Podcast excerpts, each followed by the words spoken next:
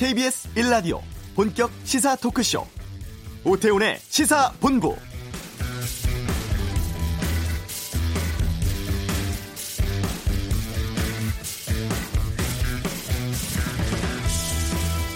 문재인 대통령과 김정은 위원장이 만나서 9.19 남북 공동 성명에 사인한 지 정확히 1년 되었습니다.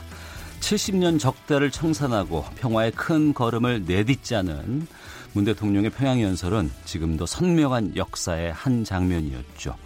비핵화, 군사, 경제, 이산가족, 문화체육 이렇게 다섯 개 분야에서 합의 사항이 채택됐고 새로운 한반도엔 기대가 컸습니다. 하지만 1년 지난 지금 남북 관계는 그 기대와는 조금 동떨어진 상황이죠. 하노이 북미 정상회담 결렬 후에 대부분의 진행 상황이 멈췄고 9.19 선언 상당 부분이 사실상 중단된 상태입니다. 북한은 한미연합훈련에 반발해서 단거리 탄도미사일, 방사포 시험 발사를 수차례 진행하기도 했죠. 어려운 상황입니다. 하지만 북미 간의 비핵화 협상이 곧 재개될 것으로 보입니다.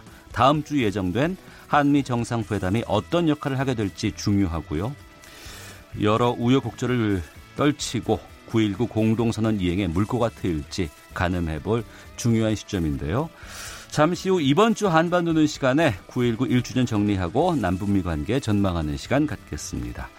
봉오동 전투의 영웅 홍범도 장군의 일대기를 그린 공연이 있습니다. 이슈에서 만나보고 2부 각설하고 준비되어 있습니다. 오태훈의 시사본부 지금 시작합니다. 네, 오후를 여는 당신이 꼭 알아야 할 이 시각 가장 핫하고 중요한 뉴스, 방금 뉴스. KBS 보도국 박찬영 기자와 함께합니다. 어서 오십시오. 네, 안녕하세요. 영화 살인의 추억, 화성 연쇄 살인 사건의 유력한 용의자가 드러났다는 보도가 나왔습니다. 경찰이 DNA 분석 결과를 발표를 했는데 좀 브리핑 내용 정리해 주시죠. 어, 화성 연쇄 살인 사건이 1986년에서 91년 어까지 경기도 화성의 한 지역에서 반경 2km 내에서 10명의 여성이 에, 잔인하게 살인된 살해된 그런 사건인데 이미 네. 공소시효가 끝나고 장기 미제 사건으로 남아 있는 사건입니다. 오늘 오전에 경기 남부지방경찰청이 브리핑을 했는데 지난 7월 중순쯤에 당시 피해 여성에게서 나온 DNA를 국과수에 경찰이 의뢰를 해서 분석을 해봤더니 네. DNA가 딱 일치하는 사람이 나왔다라는 어. 결과를 발표했습니다. 용의자는 56살의 어, 남성이고 10개의 화성살인 사건 중에 3건의 증거물에서 나온 DNA하고 일치한 것으로 드러났고요.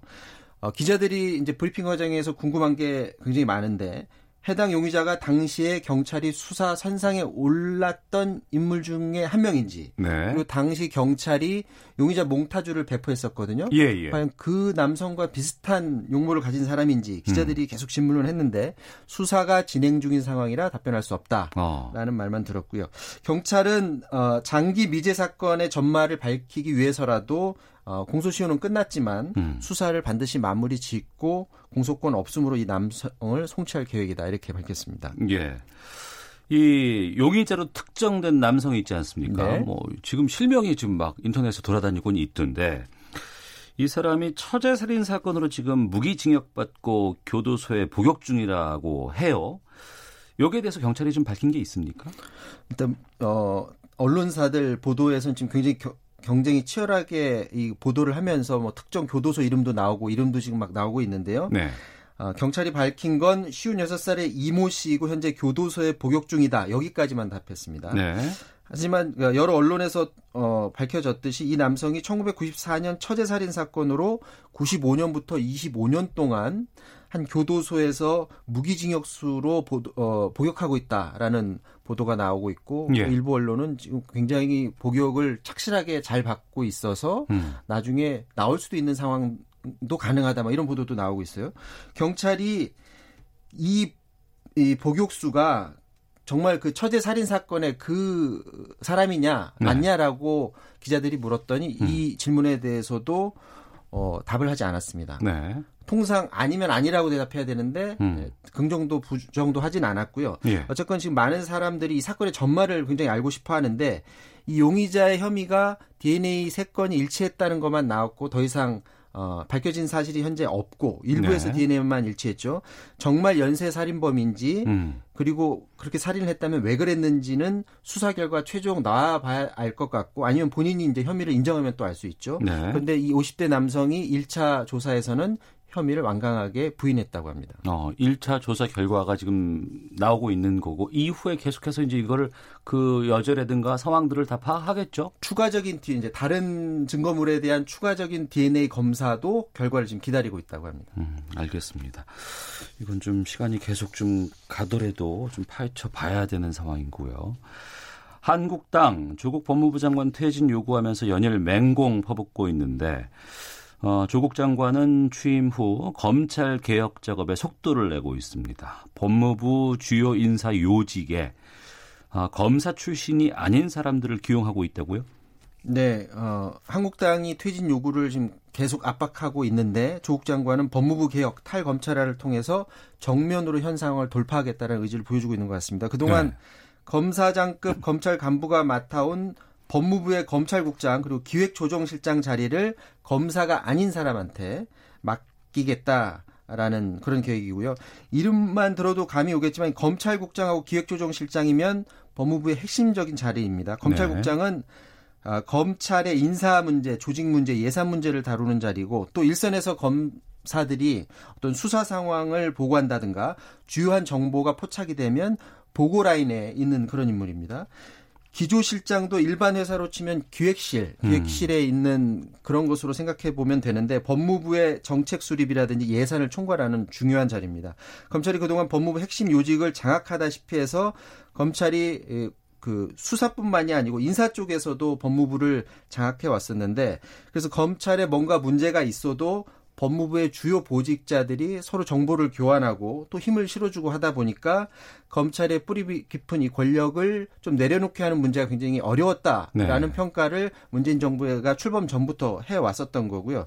그래서 문재인 정부 출범 이후에 탈검찰화를 기치로 내세우면서 범죄 예방 정책국장이라든지 법무실장이라든지 검찰 출신이 갖고 있던 이런 간부 자리를 비검사 출신으로 그동안 바꿔 왔었는데 이번에 가장 핵심 자리인 검찰국장하고 기조실장도 어, 현직 검찰이 아닌 비검사 출신으로 이제 바꾸겠다는 겁니다. 어. 다만 검찰국장은 현재 법무부 규정상 검사가 반드시 하도록 돼 있거든요. 검찰국장이라는 자리는요. 예, 그래서 어, 이 문제를 해결하기 위해서 대통령령인 법무부 직제를 개정해야 되는데 음. 요거는 국회의 동의는 필요가 없다고 합니다. 그래서 네.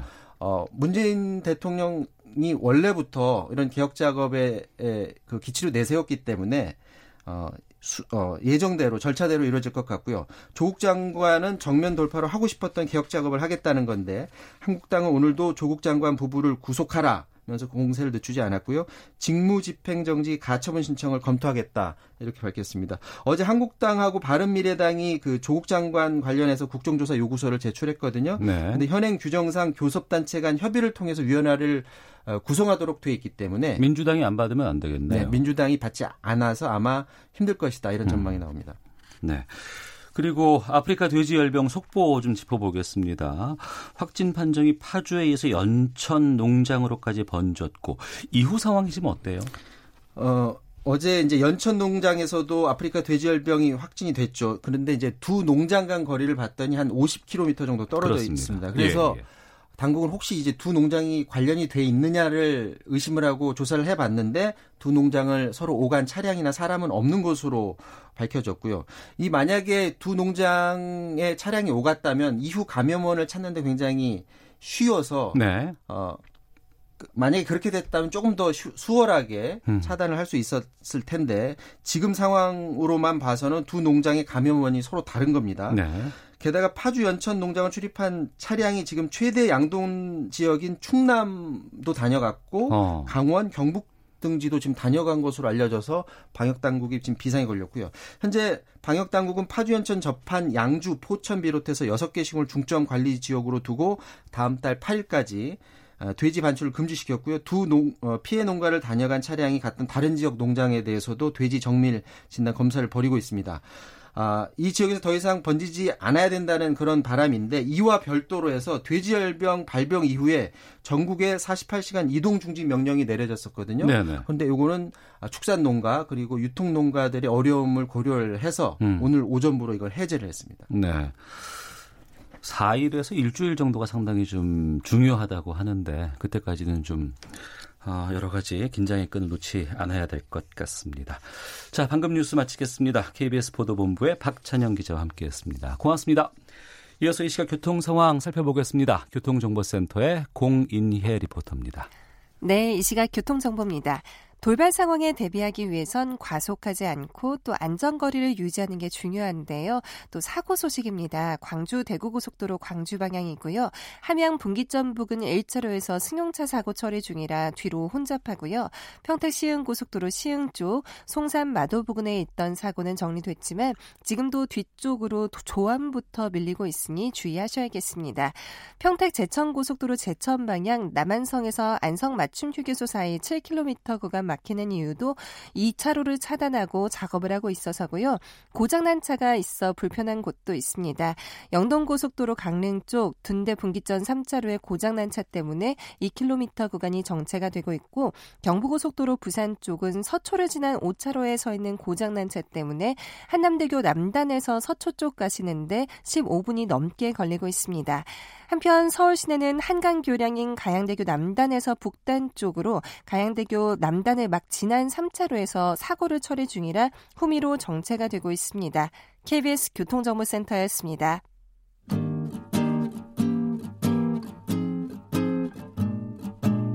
KBS 1라디오 오태훈의 시사본부 여러분의 참여로 더욱 풍성해집니다. 방송에 참여하고 싶으신 분은 문자 9730번으로 의견 보내주세요. 짧은 문자는 50원, 긴 문자는 100원의 정보 이용료가 붙습니다. 애플리케이션 콩과 마이케이는 무료고요. 시사본부는 팟캐스트와 콩, KBS 홈페이지를 통해 언제나 다시 들으실 수 있습니다. 많은 참여 부탁드려요. 봉오동 전투의 홍범도 장군의 유해는 지금 카자흐스탄에 묻혀 있습니다. 지난 중앙아시아 순방 때 문재인 대통령 홍범도 장군의 유해 봉환하기 위해서 카자흐스탄 정부의 협조를 요청했었고 또 이번 주에 카자흐스탄의 외무장관이 이와 관련해 우리나라를 방문하기도 했습니다. 이런 상황에서 홍범도 장군의 생애를 그린 작품 극장 앞 독립군이 세종문화회관에서 공연이 열린다고 하는데요. 아, 관련된 두 분 연결해서 말씀을 나눠보도록 하겠습니다. 먼저 이 작품 극장 앞 독립군의 극본을 쓰신 고현옥 작가 연결하겠습니다. 나와 계시죠? 네, 안녕하세요. 예, 그리고 총 감독을 맡으신 서울시 극단 김광보 단장 연결해 보겠습니다. 안녕하십니까? 네, 안녕하세요. 예, 먼저 고현옥 작가께 여쭙겠습니다. 홍범도 장군의 생애를 그린 작품 극장 앞 독립군 어떤 작품인지부터 소개해 주세요. 네, 이 작품은 먼저 형식을 말씀드리자면은 무대에 이제 배우와 합창단, 무용단, 오케스트라단이 함께 공연하는 음악극 형식입니다. 그리고 홍범도 장군이 이제 말년에 카자흐스탄 고려인촌의 고려극장에서 극장 수의를 했다는 실화를 바탕으로 하고 있는데요. 음. 어, 항일 독립운동사의 영웅 홍범도가 아니라 실패한 독립군으로서 극장의 배우들과 어떤 새로운 삶을 시작하는 홍범도 장군의 마지막 모습을 다룬 작품입니다. 네, 그래서 제목이 극장 앞 독립군인가요? 네, 이 작품은 어, 홍범도 장군에 관한 이야기인 동시에 극장에 관한 이야기인데요. 어. 당시 고려극장은 만주 연해주에서 강제 이주당한 이들이 만든 극장입니다. 소련 정부로부터 계속 폐관 압박을 받으면서도 예. 우리말 우리 노래로 공연을 만들었고 또 실제로 홍범도 장군에 관한 연극을 올리기도 했는데요. 음. 조국으로부터 수천 킬로 떨어진 타양에서 또 이미 사라진 나라인 조선의 독립에 어떤 희망을 놓치지 않았던 고려극장이 어쩌면 지금 우리의 극장과도 연결되어 있지 않을까 아. 그런 생각을 담았습니다. 예. 극장이라는 곳은 사실 과거와 현재를 이어주고 또 우리가 잊지 말아야 할 것을 기억하게 하는 역할을 하고 있는데요. 그리고 또 홍범도 장군은 이제 어쩌면은 나라를 지키는 심정으로 고려극장의 문지기 역할을 하지 않으셨을까. 네. 어떤 특별하고 위대한 영웅이기보다는 지금 우리 곁에 살고 있을 것 같은 평범한 사람, 어쩌면 평범한 우리 아버지 같은 인물이라고 생각했습니다. 그래서 이 작품이 그때 그 극장의 독립군 홍범도의 이야기인 동시에 여기 우리의 극장과 또 우리 극장 앞을 다니시는 수많은 평범한 사람들의 이야기일 수 있다는 그런 의미를 담은 제목입니다. 네. 그 총감독 맡으신 김광보 단장님? 네네. 예. 지금 보니까 뭐 봉오동 전투 영화도 있었고 또 장군의 유해 봉환 관련해서 여러 가지 이슈가 나오고 있는 이 시점에 지금 이 공연이 지금 나오게 됐습니다. 이 기획은 어떤 계기로 시작을 하신 거예요? 예, 저 국내 최대 규모의 그 7개 산하예술단체를 가진 세종문화회관에서 어, 통합공연의 필요성이 계속 제기되어 왔었습니다. 예. 근데 올해 첫 번째 통합공연을 기획하는데 올해가 특히 3.1운동 100주년이고 임시정부 100주년 의미를 되새기는 작품을 찾던 중에 음. 2011년에 연극 대본으로 쓰여졌던 초고를 이번 공연에 맞게 각색을 하였습니다. 내년이 2020년인데 2020년이 봉오동 전투 100주년이 되는 해기를 하기 때문에 예, 예. 의미가 있다라고 생각을 합니다. 어. 그럼에도 특히 홍범도 장군에 주목하신 이유도 좀 듣고 싶습니다. 네. 처음에는 극장 수의를 하고 계셨던 홍범도 장군 모습에 대해서 어떤 연민을 느꼈고 또 이제 연극하는 사람으로서 저는 늘 극장을 생각하면서 할 수밖에 없는데 음. 어, 홍범도 장군님에게 어떤 동료애 같은 것도 사실 느꼈는데요. 네. 그 삶을 찬찬히 들여다봤을 때 이제 고아 출신에다 남의 집 머슴을 살며 인생을 시작했던 그분은 독립운동을 하던 시기를 제외하고는 직업을 가지고 끊임없이 일을 하셨던 분이었습니다. 뭐 직업군인, 뭐 제지소, 포수, 농사 등등 이렇게 일을 해야지만 자신의 존재를 증명할 수 있다고 여기셨는데요. 네. 말년에도 73세의 나이로 극장 수입뿐 아니라 정민소에서 노동자로도 일을 하셨습니다. 어. 아시다시피 이제 봉오동 전투, 청산리 전투는 항일 독립운동 역사에서 최초의 승전이고 또 최대의 승전인데 예. 이 전투를 지휘한 위대한 영웅이 평생을 노동자로 살려고 하신 것에서 좀 친근감을 느꼈고요. 어. 바로 평범한 우리 아버지 같은 분. 우리를 뭐 어, 어, 엄청나게 압도하는 사람이 아니라 음. 지금은 또 바로 곁에 있을 것 같은 그런 사람. 그런 분이 어쩌면 진정한 영웅이 아닐까 네. 그렇게 생각을 했습니다. 예. 앞서서 음악극 형식이라고 하셨는데 제가 음악극 하니까 이게 혹시 뮤지컬 같은 건가요? 네, 그 비슷한데요. 예. 연기를 하는 배우가 있고 연기와 노래를 함께하는 배우가 있고 예, 거기에 합창단과 무용이 결합되고 양악과 국악 오케스트라니 처음부터 끝까지 연주를 계속 하거든요. 예. 그 음악이 이야기를 이끌어가니까 일종의 뮤지컬이라고 얘기할 수도 있습니다. 어. 극 만들어가면서 이 앞서서도 이제 홍범도 장군의 여러 가지 일생에 대해서 독립운동에 대해서 또 독립운동 이후의 삶에 대해서 말씀을 해주셨는데 어, 고현옥 작가께서는 그 홍범도 장군에 대해서 이 글을 쓰시면서 좀 어떤 느낌을 받으셨는지도 좀 궁금하거든요. 네, 홍범도 장군은 1943년에 조국의 독립을 보시지 못하고 돌아가셨기 때문에 네. 어, 스스로를 실패한 독립군으로 생각했을지도 모르겠습니다. 어. 어, 하지만 거기에 좌절하거나 안주하지 않고 자신에게 부끄럽지 않은 선택을 했고 또 자신의 존재를 증명하기 위해 최선을 다했던 분인데요. 바로 그런 분들이 우리 역사와 정신의 뿌리여야 하지 않을까 음. 그런 생각을 했습니다. 네. 자, 오태훈의 시사본부 독립군 홍범도 장군의 일생을 다룬 음악극입니다. 극장 앞 독립군과 관련해서 아, 서울시 극단의 김광보 총감독 또 고현옥 작가와 말씀을 나누고 있는데요. 아, 김광보 단장님, 네네. 예, 이번 공연이 그 세종문화회관 산하에 있는 일곱 개 예술단이 다 참여를 한다고 들었어요. 네, 이렇게 서로 다른 여러 가지 예술단이 함께 모여서 공연을 하곤 합니까? 이번이 처음입니다. 어. 처음인데 이제 통합 공연을 올리기 위해서 이제 저희들이 준비 과정에 매우 공을 들였다라고 보시면 되고요. 예.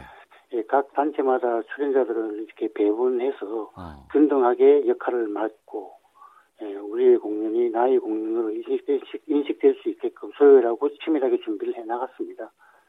예. 그래서 다들 처음에는 걱정이 많았는데 어. 어, 상호간에 배려하고 존중하면서 뜨겁게 같이 의미를 부여하면서 만들고 있습니다. 예. 일곱 합계 예술단이라고 하면 음악 하시는 분들 계시겠고 뭐 무용 하시는 분들도 계실 것 네, 같고 연극 하시는 분들도 계실 것 같고 국악 하시는 분들도 계실 것 같은데 이런 네. 분들이 함께 모여서 공연을 준비하다 보면 그 과정이 좀 순탄치는 않았을 것 같아요. 어, 과정이 만만치가 않았는데요. 예. 첫 번째 스케줄 조절하는 게 제일 힘들었습니다. 음. 일곱 개 단체가 다 모이게 되면 건 300명 정도의 배우와 연주자가 모이게 되는데 네. 그 스케줄을 맞추는 게 좀 힘들었지만 그래도 의미를 의미 있는 작업이기 때문에 저희들이 스케줄을 잘 맞춰서 작업을 했습니다. 예. 그럼 300명이 한꺼번에 무대에 설 수도 있습니까? 네, 그렇습니다. 마지막 장면에 휘날레 때 예. 300명이 다 동시에 무대에 서게 됩니다. 아, 300명이 한 무대에 선다는 거는 공연 규모라든가 그 무대 규모가 엄청날 것 같은데요? 예, 무대가 어 지금 그 연주자들조차도 무대 위에 다 올라가 있으니까 예.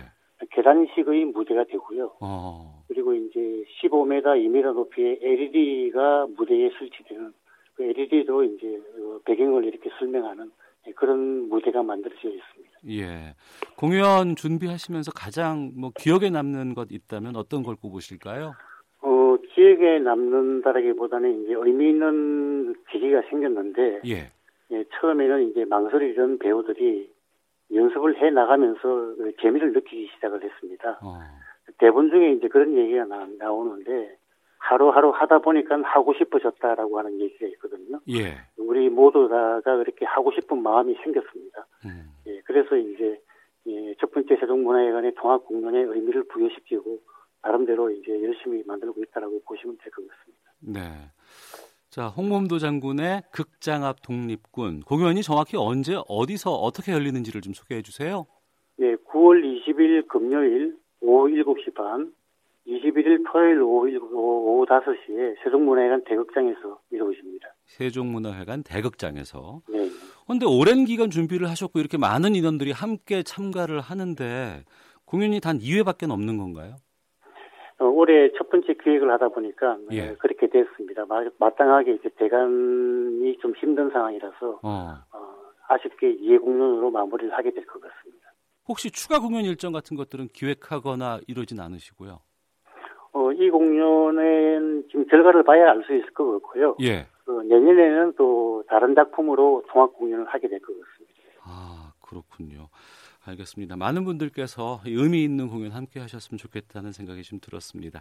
자, 지금까지 어, 세종문화회관 대강당에서 금요일, 토요일 2회 공연 준비되어 있습니다. 홍범도 장군의 생애를 그린 작품 극장 앞 독립군의 총감독을 맡으신 서울시 극단의 김광보 단장, 또 극본 쓰신 고현옥 장과 함께 말씀 나눴습니다. 두 분 오늘 말씀 고맙습니다. 네, 감사합니다. 감사합니다. 헤드라인 뉴스입니다. 국방부는 9.19 군사합의 체결이 남북 간 군사적 긴장 완화와 신뢰 구축에 실질적으로 기여했고 한반도에서 전쟁 위험을 해소하는 계기를 마련했다고 평가했습니다. 한미 간 주요 안보 현안을 논의하는 고위급 협의체인 한미통합 국방협의체 회의가 26일과 27일 서울에서 열립니다. 지소미아 문제와 전시작전 통제권 전환 추진 등 주요 안보 현안이 논의될 것으로 보입니다. 일본의 주요 신문들이 오늘 일제히 한국인 관광객 급감 소식을 보도하며 한국의 일본 여행 보이콧 움직임이 일본 경제에 실질적인 영향을 미치고 있다고 분석했습니다. 드루킹 김동원 씨 일당과 댓글 조작을 공모한 혐의로 1심에서 실형을 선고받은 김경수 경남도지사가 오늘 법정 증인 신문에서 김 씨와 대면합니다.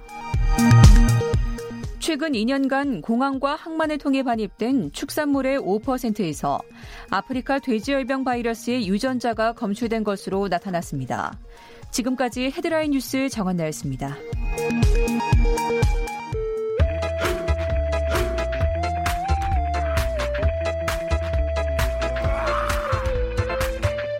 오태우래 시사 본부 네, 어, 문재인 대통령이 평양 방문해서 김정은 국무위원장과 9.19 평양 공동성론 발표한 지 꼭 1년 되는 날입니다. 자, 9.19 평양 공동선언 1주년 맞아서 그 의미에 대해서 짚어보도록 하겠습니다. 이번 주 한반도는 김형석 전 통일부 차관 연결하겠습니다. 안녕하십니까? 네, 안녕하십니까? 예, 1년 됐네요. 예, 1년입니다. 예. 예, 작년 이맘때쯤 평양에서 이제 역사적인 정상회담이 있고 그다음에 9.19 평양 공동선언이 있었던 날이죠. 그 다음 날 저는 백두산 천지에 같이 두 정상에 올라서 손 맞잡는 거 참 많이 기억이 나는데 그렇게 그렇죠. 예. 그 당시에 그 공동 선언에 어떤 내용이 담겨 있었는지부터 좀 알려주세요. 기본적으로는 이제 70년 동안 이제 남북 간에 서로 적대 관계가 있지 않았습니까? 그래서 네. 적대 관계를 기본적으로 근본적으로 이제 청산을 하자 음. 그런 목표 하에서 일단 이제 군사적인 여러 가지 적대 행위를 하지 말자 그리고 이제 경제 분야를 분야 포함해서 남북 간 사회 문화 쪽에 이제 어 일종의 좀 교류 협력을 활성화하자.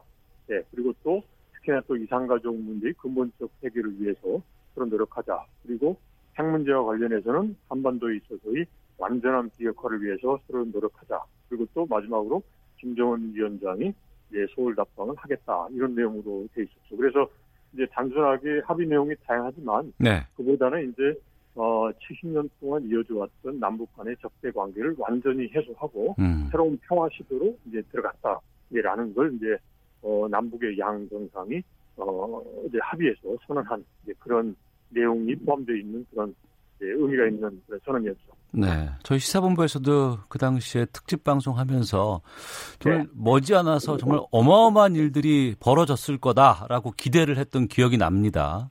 그렇죠. 예. 그런데 큰 변화는 없어 보이고 좀 답답한 마음도 있는데 예. 그 김영석 차관께서는 이 9.19 평양 공동 선언의 1주년 어떻게 평가를 하고 계시는지요? 예. 일단은 남북 간에 특히 이제 우리 입장에서 보면 할 수 있는 데까지 다한것 같아요. 네. 그러니까 저기 이제 북한하고 합의를 해서 남북 차원에서 즉 우리가 할 수 있는 선에서는 다 했는데 이제 문제는 이제 그 다음 단계로 진입하기 위해서는 이제 우리가 할 수 있는 데 이제 한계가 있다는 거죠. 음. 그러니까 즉 이제 예를 들어서 핵 문제다 그러면 비핵화가 돼야 되는데 그 비핵화를 우리가 할 수는 없는 거고 그리고 또 비핵화를 유도하기 위해서 이제 북한에게 이제 상응 조치를 줄 수 있는 최대 안전 보장이나 경제 지원, 제재 해제를 포함한 이런 부분을 또 우리가 해줄 수 없는 이제 상황이란 말이죠. 네. 그거는 이제 미국이 할 수 있는 거예요. 그러다 보니까 우리가 이제 한반도 정세 변화를 가져오기 위한 일종의 좀 마중물로서 시동을 걸었지만 음. 이게 이제 구체적으로 진전 이제 되어 나가는 데 있어서의 그 동력을 우리가 줄 수 없는 그런 안타까운 상황에서 네. 이제 그 비록 이제 9.19 평양 공동선언을 했지만 이제 그거 자체를 이제 이행을 못하게 되는 그런 상황이었던 거죠. 그래서 제가 보기에는 이제 지난 1년 동안 비록 이제 평양 공동선언에서 합의된 게 이행이 되지 않았지만 네. 여기에 대한 이제 남과 북이 어느 방향으로 가야 된다라는 이제 목표를 정확하게 설정했다는 데 의미가 있고 어. 이제 그리고 또 그러한 목표로 가는 데 있어서 현실적인 어려움이 뭐냐, 특히 구조적인 어려움이 뭐냐, 그동안 쭉 70년 동안 우리를 억눌려 왔던 그 구조적인 문제가 뭐냐가 이제 좀 실증적으로 드러난 그런 한 해였다. 그리고 네. 그게 해결돼야만 이제 새로운 단계로 도약할 수 있다라는 걸 이제 우리를 포함해서 국제사회 모두가 다 이제 확인하는 그런 계기가 되었다고 생각합니다. 그래서 네. 이게 비록 이제 1년 동안 안 됐지만 일단 문제가 뭐다 그리고 방향은 뭐다라는 건 이제 확인됐지 않습니까? 그래서 네. 그 문제되는 상황 즉 이제 지금 현재 북미 간의 대화를 통해서 이제 어, 뭔가 합의를 이뤄야 될 텐데 그런 문제되는 상황이라는 데서 명확한 인식을 하게 되고 그 문제를 해결해야 된다는 데 대해서 이제 집중할 수 있는 이제 그러한 계기를 마련했다는 데서 이제 의미를 찾아볼 수 있지 않나 싶습니다. 네. 그 평양 공동 선언에 부속 합의가 있었습니다. 그게 이제 9.19 군사 합의였는데 그렇죠. 예. 어제 국방부가 이런 발표를 했어요. 이 남북 군사 합의서가 체결된 이후에 1년간 북한의 네. 합의 위반 행위는 한 건도 발생하지 않았다. 이렇게 밝히기도 네, 네. 했는데 이 네. 군사 합의 쪽도 좀 짚어 주세요. 그러니까 이제 군사합의에서 보면 이제 한반도의 새로운 평화시키니까 그러면 일체의 적대 행위라든지 군사 행 이제 연습을 포함한 무력 행위를 하지 않겠다, 정찰 행위를 하지 않겠다, 그리고 이제 비무장지대를 말 그대로 이제 비무장 지대화하겠다. 그 저 JSA 같은 데 있지 않습니까? 네. 그리고 서해의 그런 수역을 평화 수역으로 만들겠다. 이런 내용이 이제 군사 보장에 관한 합의서의 주요 내용이죠. 이제 그런데 이제 과거에 보면 이제 DMZ 지역 내에서 이제 북한군이 이제 어떤 이제 무력적인 이제 도발 행위도 하긴 했습니다. 이제 네. 그래서 이제 여러 가지 이제 어 문제가 좀 있었죠. 그런데 이번의 경우는 9.19 이후에 그러한 이제 북한의 무력 행위라는 것은 없었죠. 그렇지만 이제 지난 5월부터 해서 장거리 미사일 발사라든지 이걸 통해서 이제 그 군사 분야 합의서 정신을 그 유해한 그런 행위가 있었기 때문에 이제 앞으로 우리가 어, 이런 부분은 좀 잘 관리하고 북한에 이제 돌발적인 행위를 하지 않도록 이제 상황 관리나 또 적절하게 이제 저희가 유인을 할 필요도 있다라고 생각합니다. 네. 올해 뭐 좀 입장 보겠습니다. 올 2월에 네. 하노이에서 북미 간의 정상회담이 있었습니다.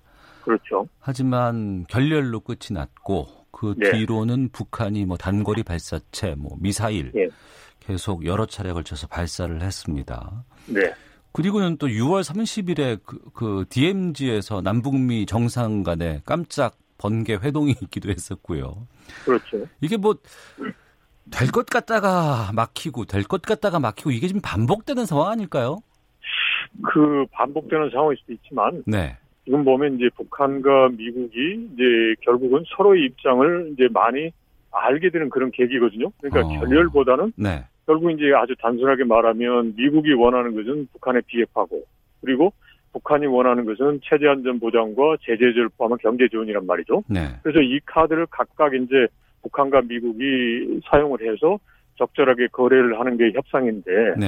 이런 가운데서 이제 서로의 기대치가 있단 말이죠. 음. 그걸 이제 협상 아닌데 그걸 이제 과거에는 모르다가 점점 더 알게 되는 거죠. 구체적으로. 아, 네. 이쪽이 이 정도를 기대하고 있구나. 그리고 저쪽은 이 정도를 요구하고 있구나. 이걸 서로 알게 되는 계기고 음. 지금까지 합의가 되지 않은 것은 그러한 서로의 그런 기대치하고 요구치가 서로 맞지 않아서 지금 현재와 같은 이제 협상에 진, 이제 진전이 없는 거죠. 어. 그런데 지금 이제 그런 식으로 어떻게 보면 하노이 회담 이후에 극단적으로 하다가 예. 이제 양쪽에서 9월 하순에 실무적인 모임을 갖자 그러면서 포괄적인 협의를 통해서 합의를 하자라고 했기 때문에 예. 이제 일종의 서로의 자기들의 이제 기대치를 아니까 그 선에서 한번 조정을 해보자라는 게 이번에 북미 실무 협상을 9월 말에 하는 네. 이제 그런 그런 하나의 이제 어, 모멘텀이지 않나 싶습니다. 네.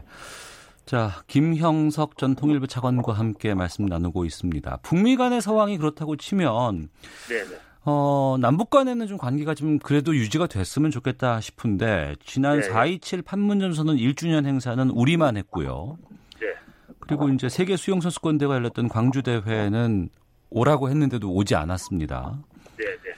그리고 이제 우리가 국제기구 통해서 쌀 지원해 주겠다라고 하는 것도 지금 받고 있지 않고 있고 예, 예. 남북 관계가 이렇게 경색되는 이유는 뭐라고 보세요?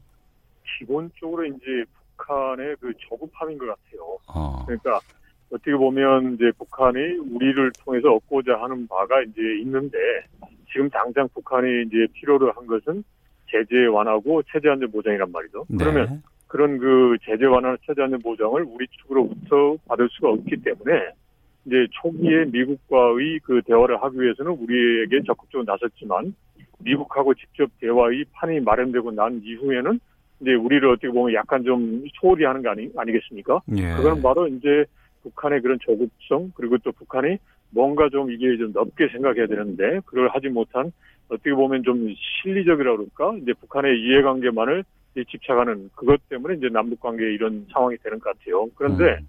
저는 이게 계속되는 거 아니고 네. 이제 북한도 압니다. 이제 남북 관계가 이제 잘 돼야만 북미 관계도 잘 되고 된다는 걸 알기 때문에 네. 북미 간의 대화를 통해서 무언가 이제 앞으로 나아가는 그런 계기가 마련되면 이제 남북 관계도 충분히 풀릴 수 있고 그리고 또 우리는 이제 그러한 북미 간 통해서 난제가 해결됐을 때 그걸 계기로 해서 이제 북한과의 그 관계를 보다 더 진전시켜 나갈 수 있는 이제 그러한 조치를 충분히 취해 나갈 수 있을 것이다. 네. 라고 생각할 수 있겠습니다. 예. 네. 아, 하지만 또 이제 좀 변화가 좀 있는 것 같다라는 기대도 좀 하곤 합니다. 그렇죠. 예. 다음 주에 뉴욕 유엔 총회 참석을 위해서 이제 문재인 대통령이 미국 가고 여기에서 트럼프 대통령과 정상회담 앞두고 있는데 네 네. 어, 다음 주에 있을 한미 정상회담은 어떻게 전망하시는지요? 어, 일단은 목표가 같으니까요. 예. 그러니까 이제 트럼프 대통령이 지금 이제 북미 실무 협상은 북한이 말하듯이 3차 미국 북미 정상회담 합의문 조율 과정이라고 그랬으니까 거기에서는 이제 무언가 이제 비핵화 이제 북한이 요번에 체제하는 경제 지원에 대한 합의가 있어야 된단 말이죠. 그런 과정에서 이제 우리가 할 수 있는 것은 이제 미국에 대해서 이제 그 일종의 이제 북한에 요구하는 그런 기대치에 대해서 일정 부분 조정이 필요하고 예. 마찬가지로 북한도 비핵화에 보다 적극적으로 나와야 되는 그런 적극성을 보여야 되겠죠. 그리고 그런 방향에서 우리의 국익에 도움이 되는 방향으로 이제 북미 간의 합의가 이루어질 수 있도록 이제 잘 말씀 이야기를 해서 조율을 해야 되겠죠. 예. 음. 네. 예. 북한 쪽에서는 이 뉴욕 유엔 총회에는 참석 안 한다면서요? 어 그렇죠. 근데 굳이 뭐 국제 무대에서 그런 선전전을 뭐 저기 이용호 외무상까지 가서 할 필요는 없거든요. 예. 그러니까 지금 중요한 게 이제 북미 간의 실무 협상이니까 그쪽에도 어. 이제 집중하겠다라는 거죠. 예. 혹시 이번 한미 정상회담에서 뭐 깜짝 발표 이런 것들 뭐 기대할 수준이 될까요? 아닐 것 같아요. 왜냐하면 이제 트럼프 대통령도 이제 북한하고 어떻게 협상 결과가 나오느냐에 따라서 이제 달라지기 때문에 네. 깜짝 발표하기는 좀 어려울 것 같습니다. 그리고 또 음. 북한에 지금 보면 자기네들 카드를 완전히 공개를 안 하잖아요. 그러니까 보면 최근에 이제 미국 담당 국장이 말하는 게 제도 안전을 불안하게 하고 발전을 저해하는 요소에 대해서 먼저 해소를 해야 된다라는 쪽으로 해서 이제 그 하노이 때보다도 더 높은 이제 안을 제시를 하고 나섰단 말이죠. 그건 예. 이제 협상에 있어서 자기들 카드니까 음. 일단 북한을 만나봐야 되는 거니까 예. 이제 그런 만나지 않은 상황에서 우리 대통령님하고 뭔가를 이제 합의해서 깜짝 발표하기는 좀 어렵지 않나 싶습니다. 어, 예. 저는 혹시나 3차 북미 정상회담의 일정이 여기서 좀 나오지 않을까 좀 기대가 되곤 했는데. 아, 그러면 좋을 텐데, 이제 지금 트럼프 대통령이 아직 그럴 생각은 없다라는 게 아니에요. 그러니까 즉, 북한이 어떻게 나오느냐, 그리고 트럼프 대통령 입장에서도 뭘 좀 그 긍정적인 것을 받아내야 되지 않겠습니까? 네. 그런, 그, 그게 돼야지 나올 것 같습니다. 알겠습니다. 네. 자, 이번 주 한반도는 김형석 전 통일부 차관과 함께 했습니다. 말씀 고맙습니다. 예, 고맙습니다. 예. 청취자 여러분들께 양해 말씀드리겠습니다. 전화 연결 상태가 썩 매끄럽지 않은데요. 아, 좀 양해해 주시길 부탁드리겠습니다. 잠시 후 2부 각설하고 준비되어 있고요. 또 시사법정 있습니다. 목함질의 하재현 중사의 공상판정 논란 짚어보겠습니다. 잠시 후 2부에서 이어집니다.